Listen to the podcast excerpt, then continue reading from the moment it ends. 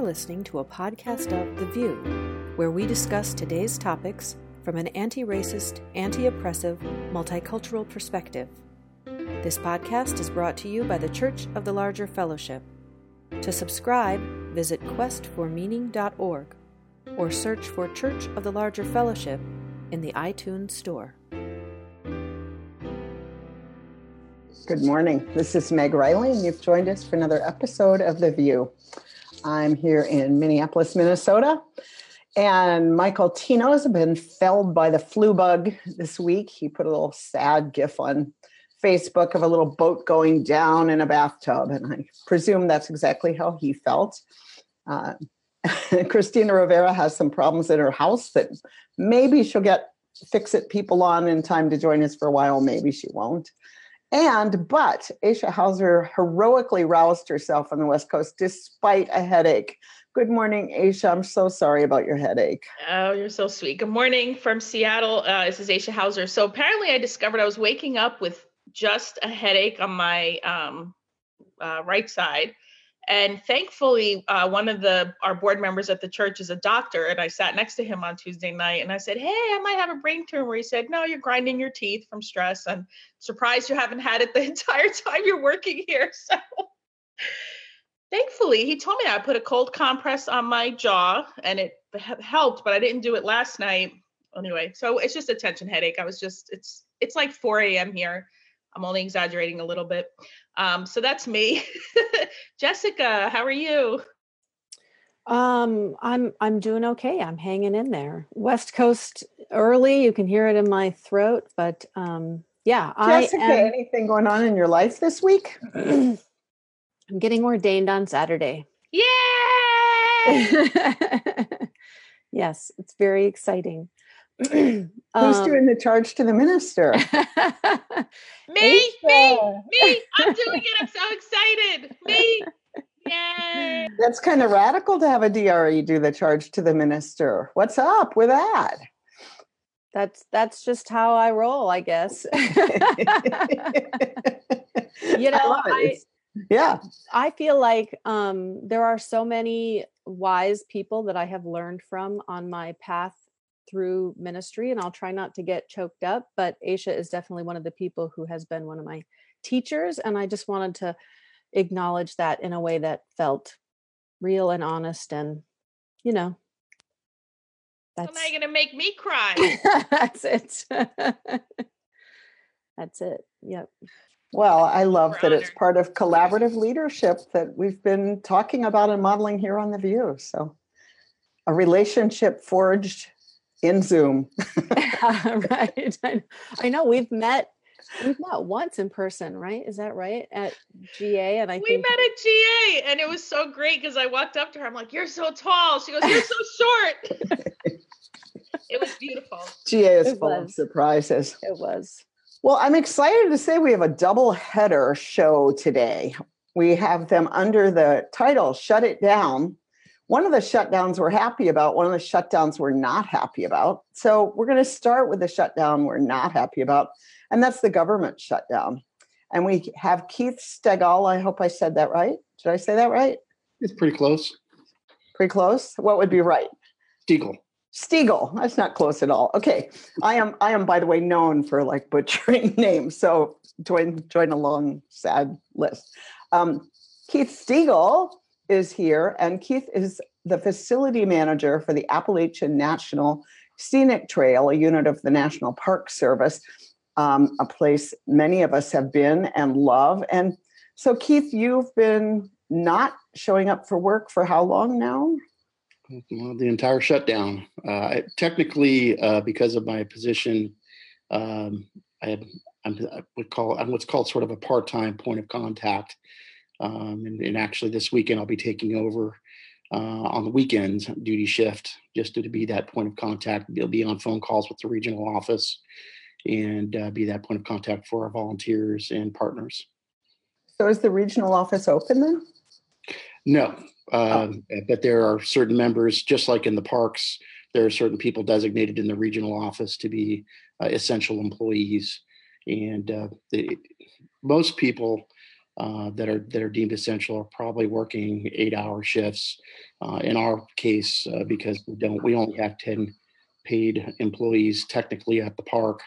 Uh, we're only working. Just, just flag that. That's 10 people with the whole Appalachian Trail. Yeah, Georgia to Maine, 13 states. Yeah. 10 people. Our, So our, already wild our park manages in what's called a, uh cooperative management system. So the, the 10 paid staff work with, uh, uh, through the 13 states, we have uh, 31 trail clubs that sort of act like an adopt highway program, if you will, up and down the trail. And then we have our major park partner that we work very closely with, uh, the Appalachian Trail Conservancy, otherwise known as ATC. So can those groups continue working with the shutdown? No, uh, in fact, uh, our volunteers are under uh, what we call a volunteer uh, service agreement or volunteer uh, in park program. And uh, so technically when, when they're under a VIP program, they are treated and managed just like they were to, just as if they were paid staff. So if they were to go out and work as an example, uh, volunteer on the trail during the shutdown and then get hurt, uh, they wouldn't be able to receive workers workman's compensation because uh, they would be working outside of their VIP program. So nobody's tending to the trail, but anybody could get on the trail.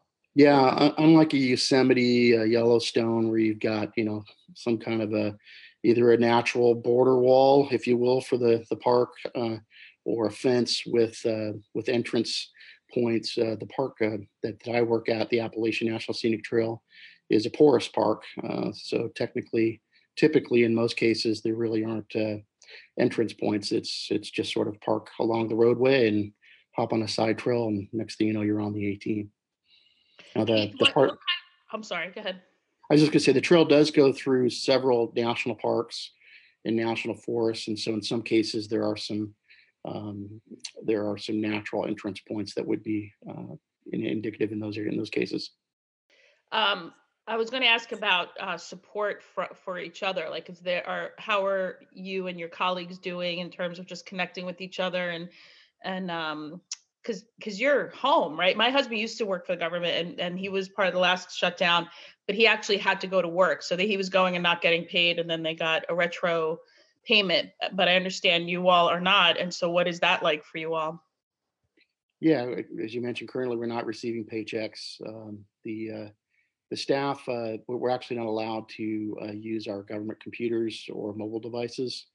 So we're we actually are staying in touch through Facebook uh, and other means. Uh, in fact, I'm I'm going to be uh, reaching out to my staff and inviting them over for dinner here real soon, probably this weekend, just to gather, get together and talk. And our our superintendent Wendy Janssen has been really good about uh, weekly putting a call into each and every employee and uh, just seeing how they're doing. And uh, I, I can report in, in at least one case, one of the employees is for sure already put in for unemployment.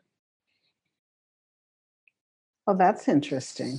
Now, didn't didn't they vote to uh, reinstate pay um, for you? That has happened, correct? They did, yeah. Um, OPM uh, actually also just came out, uh, the, the Congress and, and the president to put a bill through uh, that stated that we will be back, back paid. But um, the, uh, OPM also, um, I'm ha- I was very pleased to see this because when the shutdown started, it was, as you may remember, just before Christmas. And like most people, a lot of us try to use our user leave leave um, during that time and, and be with our, our families. I had taken two weeks off, uh, planned leave, and then the shutdown happened. So they're going to be reinstating all of that leave. We'll get that back, uh, which was which was really nice uh, to hear. Yeah, that was good news because I had uh, friends who are still working that they were worried that wouldn't happen. So, um, how how are you all keeping your? I mean, it's good to hear you're connecting on Facebook and having folks over to your home. And um, what are other ways that you're coping, and even for yourself spiritually, um, how are you coping with this? Yeah, it's the that's the really hard part, uh, especially in the beginning. You know that that bill just got passed that I mentioned, uh, reinstating our, our pay when we get back to work.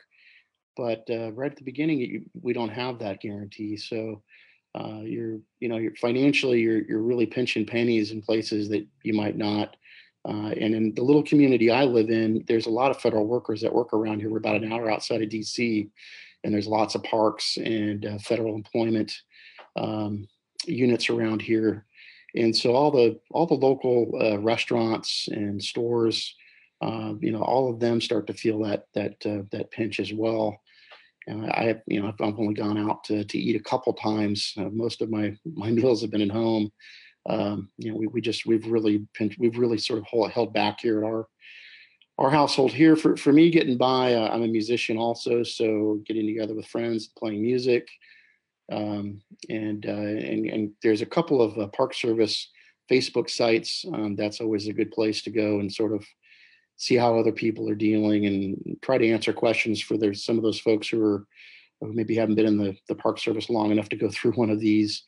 Um, you know, I've, I've, been going through these since uh, 1989 that's when i first started with the park service. I've, I've seen quite a few go. Um, back in 95 i, I remember uh, we lost uh, three staff members um, seasonal staff who just they couldn't wait it out. They had to go find employment elsewhere and um, I don't think they've ever returned back to federal service. So it's been it's been hard, uh, you know, just personally, um, emotionally, um, you know, just the, the not knowing, the sitting around. Where we've all, we've all been told that you know we should be prepared to go back to work within 24 hours of the government reopening. So even if we wanted to, we couldn't really leave town. It's almost I feel like I'm a prisoner uh, to uh, to my own home. And then the really sad bit is all we want to do is go back to work. You know, we, we all really believe in our mission statements, uh, no matter what unit or what service we might be in in the federal government. Uh, folks just want to go back to work. Yeah, you mentioned you live in a in a place where a whole lot of people work for the government. So, is there a sense of that the energy is different there? Um, I bet the commuter trains, for instance, are just empty. I mean, I, am just trying to picture what it's like, and I know some of our congregations in the area have have talked about how a, a large number of the folks going to church are affected. Some of the Beltway area and outskirts of the Beltway. Yeah, you, you, I really hear it when I when I am out and about. It, it's on everyone's minds. Uh, me and my wife were out uh, this last weekend, and uh, you know, everybody sitting around us at one point or another, uh, that subject came up and people were talking about it. Some of them, um, you know, I, we, we, engaged in a couple bits of conversation and some of it was, was very personal, uh, you know, stories that people had uh, about what they're going through. Uh, I, have been lucky enough to, to be in a position where I've got a little bit of, you know, savings in the bank and I can get through for a little while. Uh, but at some point it's it's it's going to become uh, a, you know I'm going to have to start making some of these very serious decisions that other others are already having to make that are living paycheck to paycheck. And so many people in the in the government you know we, we don't get into these positions to to become rich. You know we we we find something that we really love to do. Like i said we, we really believe in our mission statements and and we we, we see the greater cause and good in, in what we're what we're doing. Um, so we don't make a lot of money, and and we know that going in. Uh, but what we do rely on is the stability uh, that the positions typically bring, and uh, to have that combination of not making, say, as much money as you might in the private sector, and then have the rug swept out underneath you, uh, is pretty damn damaging for a lot of people out there right now we have Liz Brewer Martin writing in from Salt Lake saying her spouse is an essential federal employee and actually working overtime due to scheduled system testing. We're living on credit right now and it's incredibly stressful. I'm sure it is. Liz, thank you for writing. Yeah, it's, you know, I lived in DC for 10 years and especially the black middle class, so many of those folks own houses because of government jobs. And as you say don't make a lot of money. And I, I, worry about the impact on housing say in the beltway area for people who are you know not the upper level people but the people who have the lower paying federal jobs but but have managed to get a house and you know because the, the market there has gone insane anyway. And so if you get out of it you're gone. You're never going to get back in. So yeah, I've been thinking a lot about all my former neighbors in Washington, D.C., and I'm sure my old neighborhood feels a lot like you're describing your town, Keith. Thanks for coming and telling us about it. And just to say, we're, we're lifting up all of the affected people and and the parks themselves. I was reading about the Joshua Tree Monument, people cutting some endangered trees down, and which why they would do that anyway. You just think, what's wrong with you? But you know, just there's so little respect for the land anyway, and then to take away the very minimal skeletal staffing that's being provided is really demoralizing. Yeah, o- over the past few years, uh, the uh, the Park Service nationwide has really seen a, an incredible increase in visitation. Uh, my own park, and I think over the past five years, each year has seen about a 25% increase. That's over 25% in five years. It, it's if you if you combine that with now not having the parks staffed and and we were already at a place where we've had the lowest staffing we've had in years so this rise in visitation the the the rock bottom staffing that we have uh, throughout the park service. And now this shutdown on top of that uh, we, we've got we've got a, a multi-billion dollar backlog in deferred maintenance. That, that story i think has been uh, been well covered um, on the news. Uh, you, you put these things together, it's a, it's a bit of a perfect storm for the National Park Service at this point. Um, and uh, it, just it's it's very very difficult again for those of us who really believe in the mission statement and uh, and want to preserve and protect and offer um, you know access to these wonderful places that we have and with an administration that would like to privatize them all anyway. Yeah, it's yes. it's a perfect storm as you described. Well, thanks so much for visiting and telling us about that. And we may want to check back in with you, sadly, if this continues and kind of, you know, stay in touch. And and Liz and others who are affected by this, we'd love to hear from you too. And Great. Well, um, I, would love to talk more. Fingers crossed we won't have to, at least about Fingers this. crossed. That's yes. right. well, I'm glad you have the music. Thank you for having me. Absolutely. So, as I mentioned, we have a double header today. We're talking about the government shutdown, a shutdown we don't like, and then we're talking about a shutdown we do like, a shutdown of one of the detention centers, or let's just call them what they are concentration camps for children, um, uh, immigrant children in the United States. And Dottie Mathews and Rabbi Bruce Elder have, Reverend Dottie Mathews and Rabbi Bruce Elder have been involved in this struggle. Dottie is an affiliated community minister from Columbia, Missouri, and Rabbi Bruce leads Congregation Hakafa in Glencoe, Illinois. I hope I said that right. I'm always open to being told that I didn't. So I got it. Good enough. Okay. So let's hear um, from you all. Um, Dottie, let's start with you. How did you get involved with this? And, and tell us a little bit about your story how you came into this. Yeah, I'm really glad to do that. And I I can't help but as I was listening to Keith and imagining all the damage to our environment and the damage to people's lives, that the reason for this shutdown is very much the reason that Bruce and I and so many others, you know, trying to this wall is another version of inflicting suffering on people whose crime is to try to acquire for themselves a viable way of life. Um, so you know, it just the senselessness and the waste is is beyond comprehension.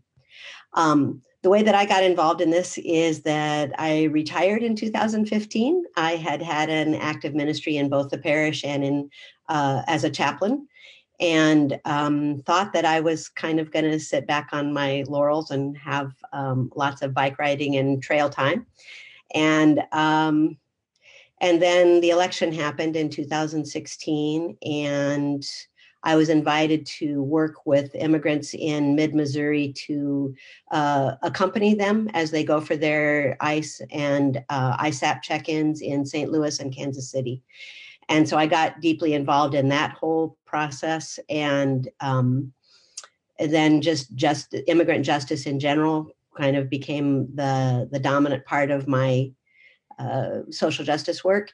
And then uh, SURJ called and asked me to be part of their uh, asylum seeking program. So I'm working with them, helping matching, finding people who are willing to be sponsors for asylees.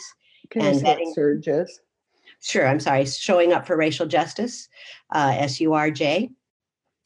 And um, and I was on a group call, one of many, many group calls, and I heard um, that there was a pilgrimage happening from um, a bunch of very cool rabbis that were putting together a pilgrimage to go down to Tornillo and respond to the suffering of those children and and um, the absolute senseless um, incarceration of those kids. And um, I hopped on with uh, Bruce and Josh Winston and a few other people. And um, through that, Bruce and I have formed a collaboration with a ton of other people. I liked your term about collaborative leadership because I think we're getting to live that very much with the Shut Tornillo Down Coalition. And um, so between the asylum seeking sponsorship program and the Shut Tornillo Down and where we go at now that Tornillo is shut down, um, those are the things that are my driving life passions right now and um, and fortunately i'm meeting a, ton of very cool people who um, share the same passion that i do and are willing to work countless hours to relieve the suffering of these innocent folks. Thanks Dottie. Bruce can you talk a little bit about uh, the jewish um, movement around immigration? It's it's a very compelling theological and um, spiritual conversation going on i see among rabbis and among jewish people about about supporting immigrants. Uh, yeah first uh, thank you for the invitation to come and be part of this. I am uh, touched and honored. Uh, i used to say that um, if you want to know where to go for social justice follow the nuns. I have now changed that to say follow the nuns and the unitarians um, to be able to be in relationship with such an incredibly dynamic group of people has been a gift and an honor. So thank you for allowing me to participate in this as well. Um, and it's been uh, Dottie's one of my new best friends, so um, it's really it's a gift uh, to be with you, Dottie. Um, I have been incredibly uh, touched and warmed as well to see how strong the Jewish community across the United States has been showing up in important spaces really since the inauguration and the attempt to um, scapegoat Muslims through the Muslim ban that took place in 2016. Um, and we have been very well represented in these places, I think, for a couple of reasons, uh, Meg.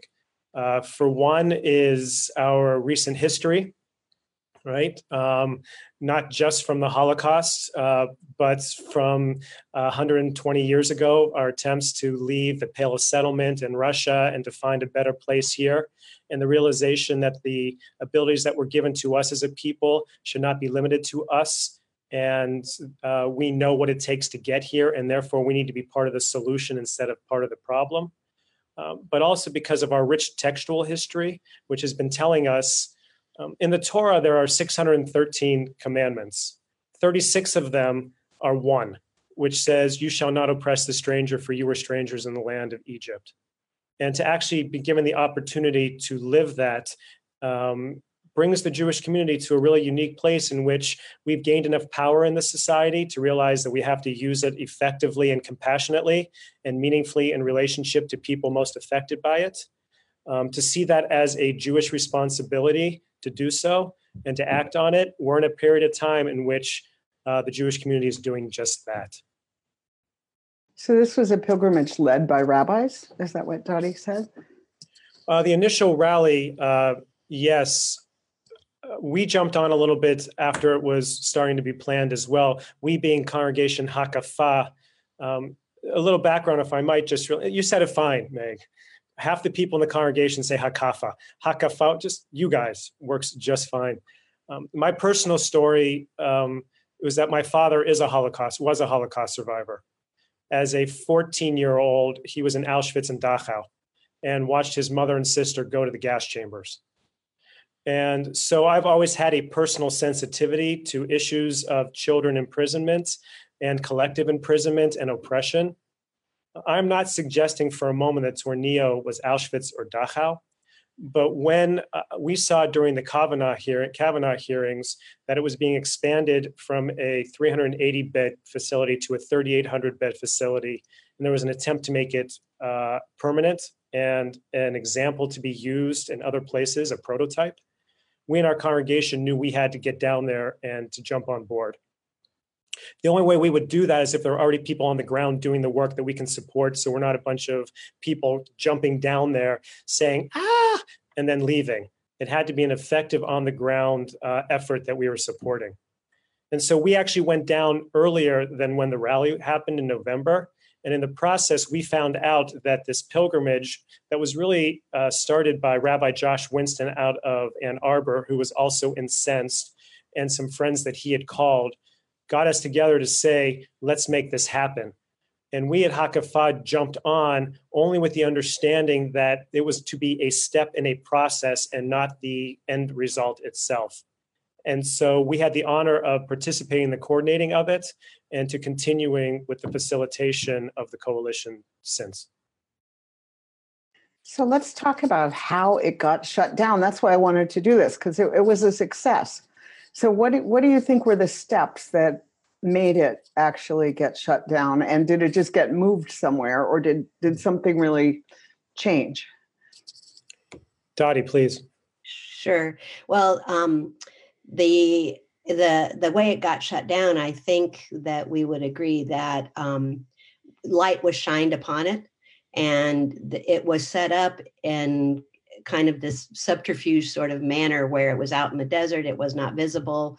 Um, the expansion was not widely known, but um, there happened to be one man who is Jewish uh, from New York, right? Right, Bruce?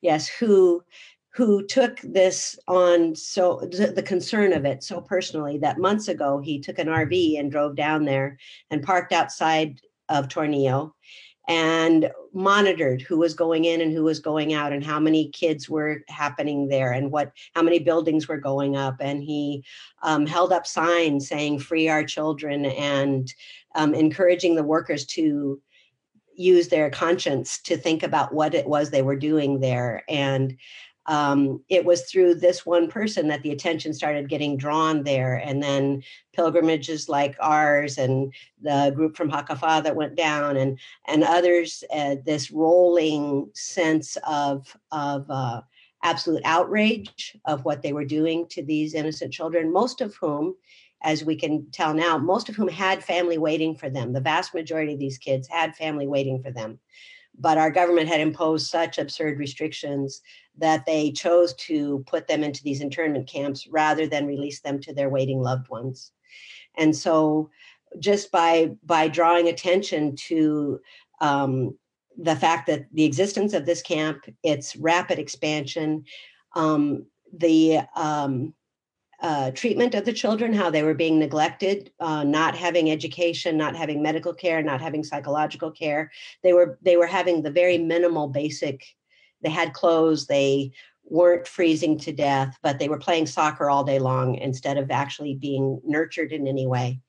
Um, and so I think we were a part of a chain of awareness that drew that made the people who were running it and particularly bcfs which um, that's the name that they are called now. They were running the camp managing it.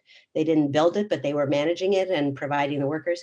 And that, is that a private company? I don't know what that is. Bc yeah i was going to explain aisha thanks. It's um, bcfs was baptist child and family services. It's a nonprofit. And um, they uh, we've part of our group has been investigating following the money on all of this. And they're they may be a nonprofit but their revenues have certainly skyrocketed since they got into this business.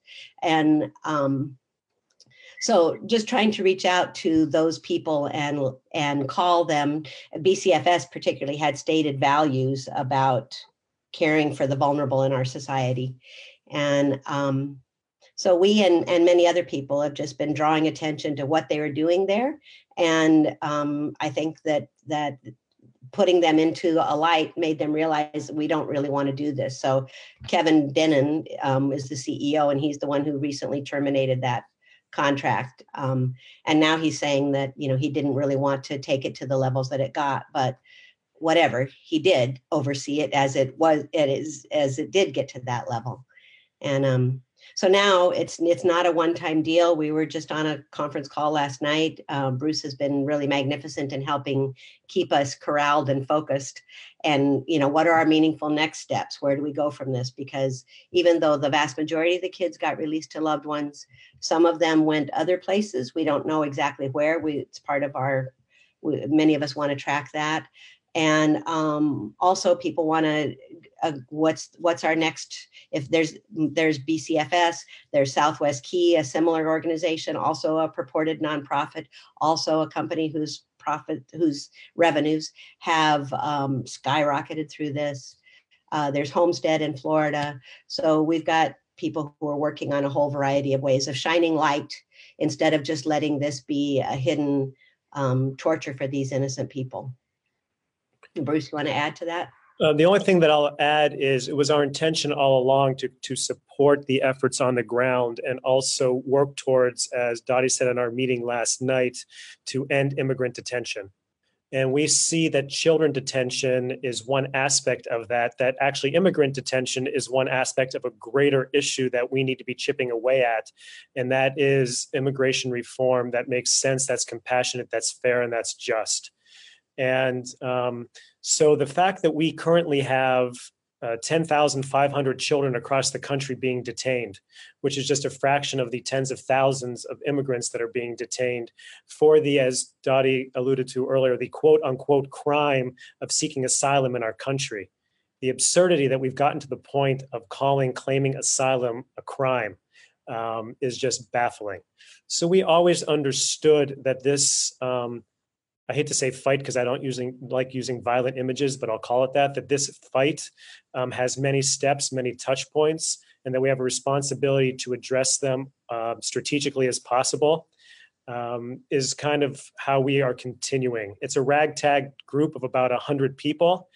Um, the strategy developed pretty quickly after our November uh, event, in which we started talking to legislators, we started talking to national immigrant um, advocates so that we don't step on toes, so that we support their efforts, and so that we are filling in uh, niches that need to be filled, and we continue to do that.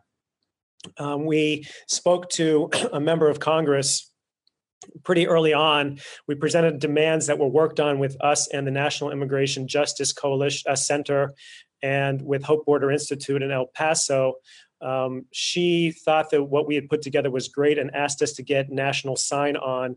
This was the beginning of December. Within two weeks, we had 60,000 people and 200 organizations, local and national, that had signed onto it, which blew everyone's mind, including ours, um, to show how sensitive and how important this issue is.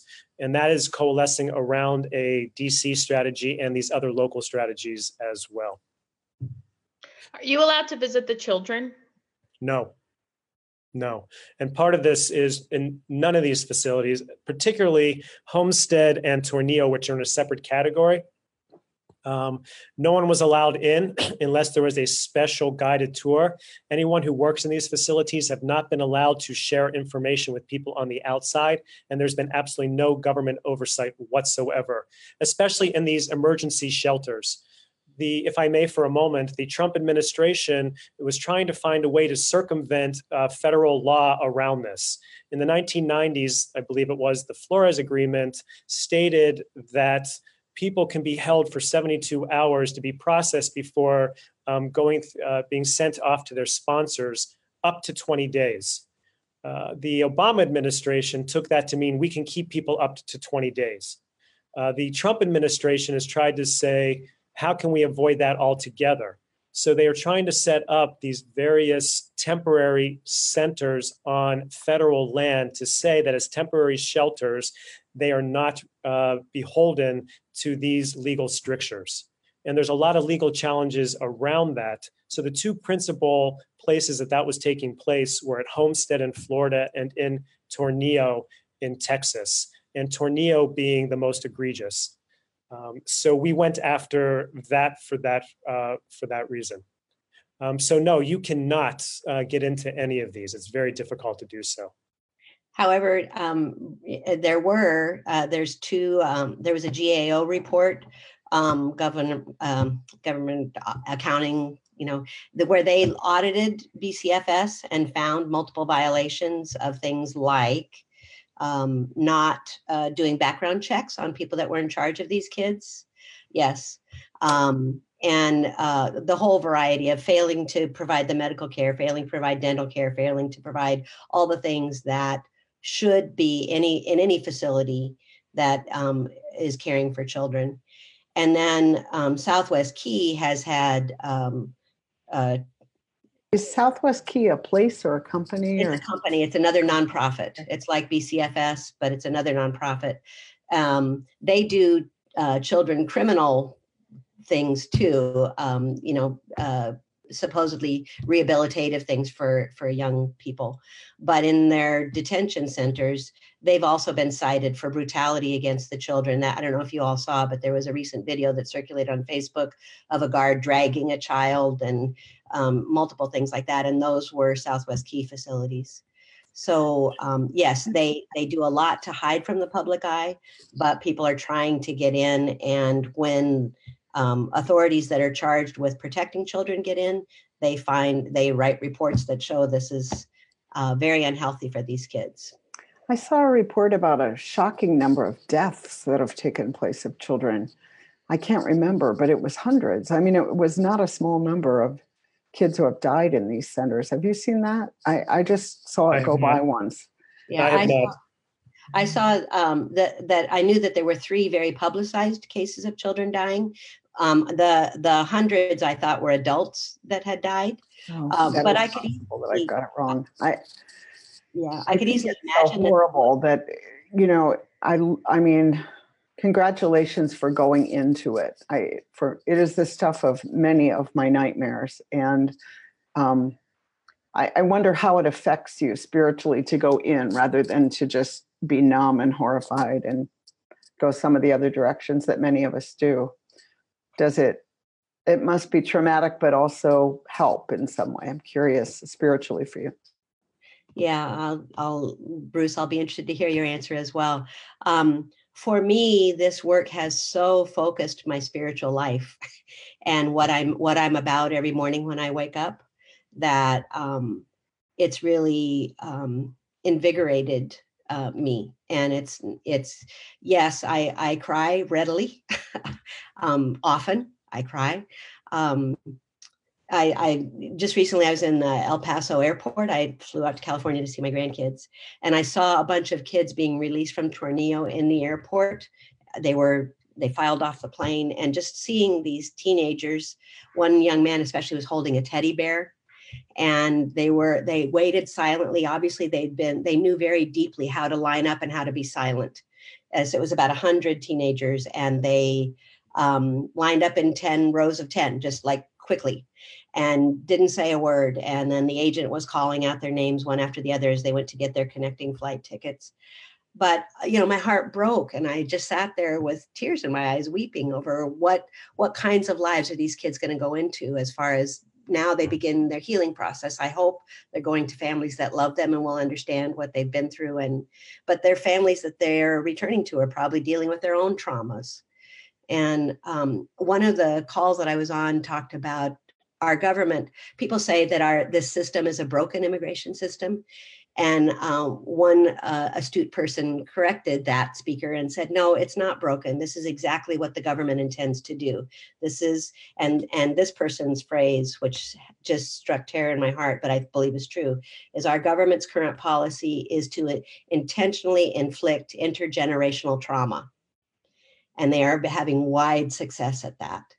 And so, if the efforts that I and Bruce and all the hundreds and thousands of people that are doing this kind of work, if we can mitigate that just a little bit, um, I feel like okay. And and then we got the bonus of actually seeing Tornillo shut down. A lot of people do this kind of work forever, and they don't get to see um, the tents collapse. But um, we we took a moment to celebrate that, and now we're on to the next thing because there's so much more to be done. Uh, what I can add to that, and then Meg, if you'd like, uh, I can also speak to exactly who are we talking about when we talk about the children, because I saw that there was a question there, um, and it feeds into what Dottie was talking about about this administration's policy. What has been most spiritually uplifting for me, and it really has been, is that for two years, uh, personally, I have felt um, every day a little more crushed. As we see the abject cruelty and intentional cruelty against all of the norms and people that make this country what it is. And, and and you get to these i have gotten to these low points of i just don't know what to do. It just hurts too much. It's beyond numbing.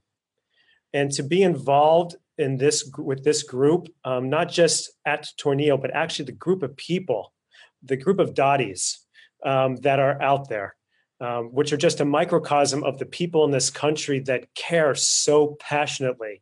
And just because they know it's the right thing to do and can, are stepping up. We contributed to shutting this camp down in six weeks, which is a lot of luck and a lot of help from somewhere. And, and to see that people are so incredibly thoughtful and kind and committed has, has elevated my spirit and given me a sense of, oh my God, we are as good as we know we can be. And that what's going on and this, this oppression and suppression and repression and destruction of our values in DC, and people who are standing up for that, are not only what makes this country, that the vast majority are so much more. And to be driven and um, uplifted by that is what's been moving me for the past weeks uh, keeping me up at night, but also um, uh, continuing to insist that I am part of that uh, because we all need to be. Yeah, and we yeah. have to be real that this country has always inflicted multi generational trauma on Black and Brown yeah. people. I, as yeah. you've talked, I've thought about my visit to Angel Island, which is where our immigration system started with all the imprisoned Chinese people who tried to come for asylum and were basically locked up for years and wrote poetry on the walls and were sent home again. And that's where the immigration policies came from, was from keeping Chinese people out in very, very cruel and very specific and and designed ways. And you know, it continues.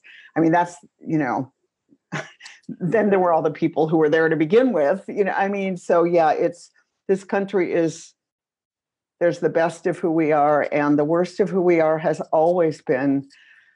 I'm just reading a book now about the cotton industry and the cruelty involved in slavery. Yeah. It is who foundationally mm-hmm. this country was founded by. And so all, here we are. Here we are all together. If I can add to that, Meg, is that uh, this existential question of where our country's going has been what's been playing out for the past couple years. Do we want to continue uh, in that vein and be that, or do we want to be more than that? And over the past couple years, feeling like, oh my God, our country wants to continue that way has been too much to bear. And to see that no, it's not that way um, has been incredibly important. One of the interesting conversations we've been having in the coalition and continue to have is the place of Brown and, and voices of color in this work and driving that work. And we are hoping that we are making those connections and hearing those voices and elevating them to the extent that we can. And there's been some tension around that um, through these questions of privilege, and we are having those conversations as well. 100% right. Our country's founded on that The question is, is do we want it to be that way moving forward? I'm yeah. happy with the group of people that are telling me no, and thank God for that. Yeah, yeah. I, I um, think often about um, in seminary when we first entered, they told us that you know we were going to deconstruct our personal theology and then reconstruct it in a much more real way. And whatever you thought you believed when you entered, you're probably going to have a whole different relationship with those beliefs when you leave. And that was very true for me. Um, and I feel like our country is is deconstructing the view that we have of ourselves that that that the, we who are white have had the privilege of viewing of for ourselves that that we were somehow um, concerned with justice for all you know all the phrases that are part of our songs and our pledges and all of that um, but I think the last few years have proved to us very clearly the, the, there, there isn't even a facade of that. But as Bruce said, it doesn't need to stay that way. We could actually, actually begin to together to live into the things that we say we believe in. And um, we haven't visit, we haven't seen it at all yet. In fact, we've seen so much evidence of to the contrary. But I think that a lot of us are waking up to that and willing, as you said, to to look to the people who are affected by these things and say, instead of let us fix this, saying, how can we um, work with you? Tell us what where we go from here. Yeah, I, I mean, I think that that is for me fundamentally that's where hope comes from is is the leadership of people of color, which has not been honored, or, or that's at least my last hope because I feel like uh, I have been a social white social justice activist my whole life. I'm on the brink of retirement, Dottie, and under my watch, the prison industrial complex has got you know i can people white people can say i wasn't here for slavery but i sure have been here since the prison industrial complex has enslaved so many people here and so so many things it's like the best of times and the worst of times but that is right that's what liberation movements are always on the edge of the beast. So i i am um, i think that is where hope is to be found is in the resistance. Yeah. Um, so i'm you know the you all are giving me hope and also a little bit of prodding that I should I'm way more past I'm I have been truly I've been immobilized on this one because I my call to ministry was with abused kids. I know abused kids very, very well. I was an abused kid. So, you know, it's like um I think I, I do think that this is inflicting trauma yeah. on many, many people. Psychologists that I know say that they're doing all kinds of counseling around the bullying and everything that's going on so visibly now. It's it's it's you know nobody can say it's no it's not happening because it's visible. All the junk is coming to the top. That's always happened, but people, right. white people have had the privilege not to see it. Right, and I, you know, the prison industrial complex is this same complex. Even the same companies are involved at the top. Uh, part of our investigation has been looking at GEO, um, which is they build a ton of the prisons. They also build a ton of these detention facilities. Um, just you know, a point of uh, in August of 2016, the Obama administration signed an order to end private detention centers. The very next day, GEO made a huge campaign donation to Trump and um, followed it up with more. And um, you know then that that got pulled off the table obviously those have stopped but family separation you know we know for people in color all the the people of color that are incarcerated and their children have had to deal with life without their parents uh, especially their dads.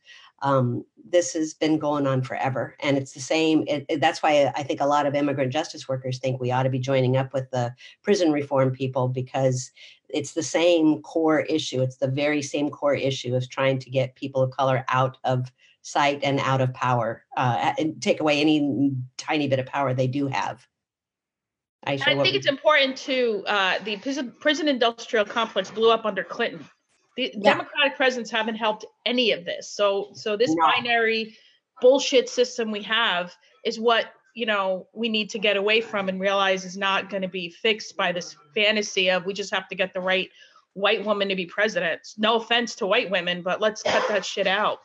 Yeah. Yeah. No, I, I don't in any way disagree with you. Yes. That's part this has gone on under every single president, every single like this incarceration stuff is nothing new. Um, and yet I think it has been hidden and and it isn't right now. And so that's what we need to keep um, putting the spotlight on and expanding the people that know. So did you work with media? Did you? Uh, it sounds like a you're a bunch of volunteers. Is was there a media component to shining the light, as you said? Um, and how did that work? Because it it seems like right now the media is pretty willing to cover stuff that they haven't been willing to cover for a while too. It, the thing places like the New York Times and the Washington Post are more willing um, to talk. We had, Bruce, I'll let you talk about that. We did have coordinated press releases for the pilgrimage part that I was in, but Bruce, you want to talk about the the wider picture? Well, I would say that we uh, definitely that was a coordinated effort. It was a compelling story, and there were a couple of journalists that were embedded on that November 15th uh, that week.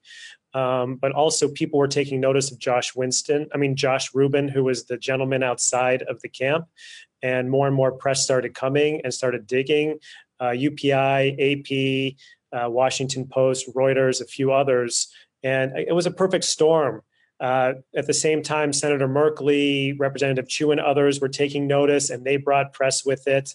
So there was just a real swirl around the media covering it, and it continues to cover. Just this week, uh, CBS did something earlier in the week about uh, Josh Rubin and the camp and the issues behind it uh, more than one one piece and we're seeing every couple days more and more.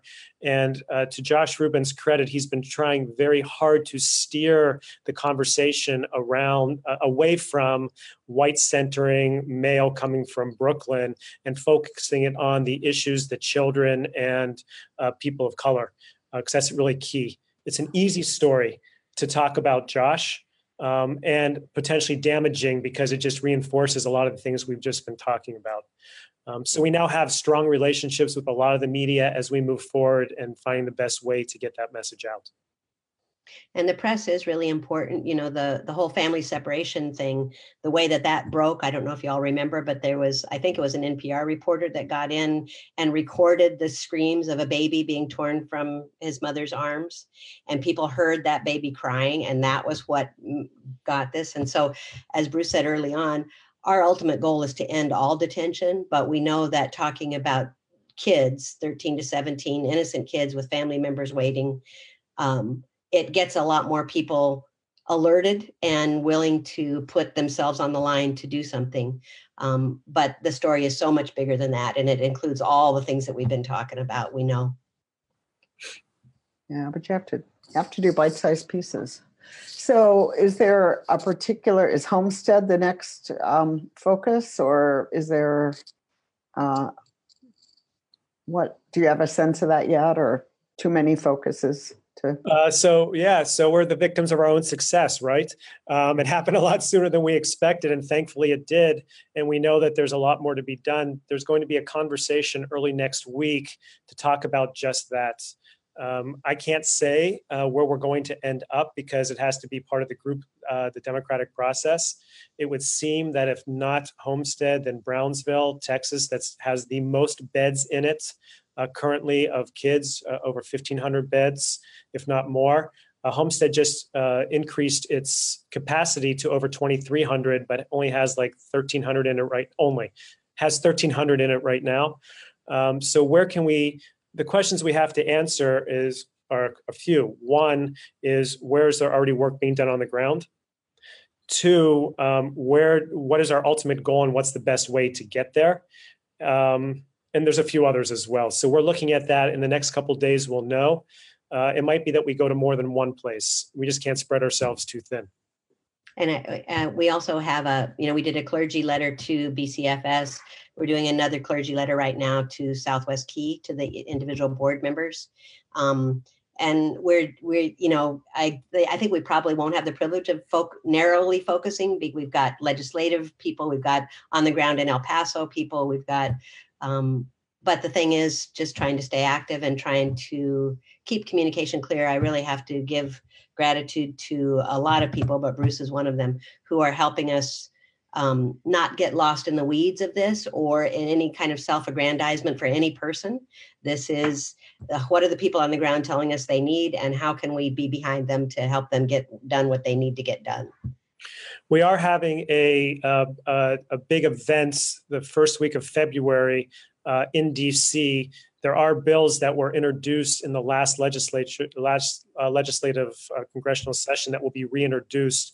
We're trying to time a major um, event in DC to that, which looks like the first week in February, in which we're going to ask for co sponsors and hopefully visit every office to demand some kind of participation in this.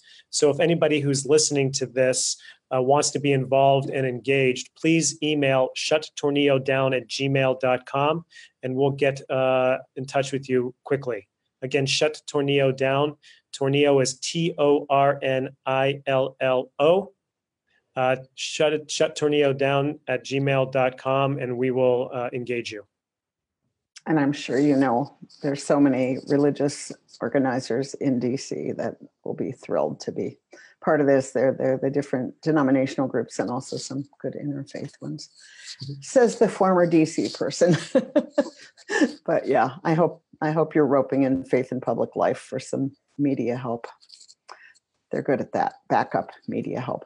We will now. Well, yeah. I'll, yeah. So well, thank you so much. And thanks for your work and your calls and and your humanity. Next week we're going to have Paul Ortiz coming on to talk about his Beacon book, The African American and Latinx History of the US and we can talk some about the use of the word Latinx, which lately I've been hearing is US centered and oppressive. So that will be a good good start for that and always something to learn from the guests.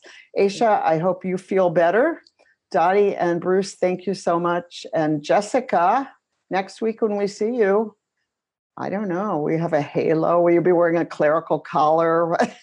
I'll just be levitating. It's all right. You won't be able to tell because, but it'll say Reverend Jessica on it, huh? There we go. oh no, even better, Reverend Star Rockers, clergy name ever. Awesome, awesome. Thank you very much. I, I really feel grateful to have been part of this.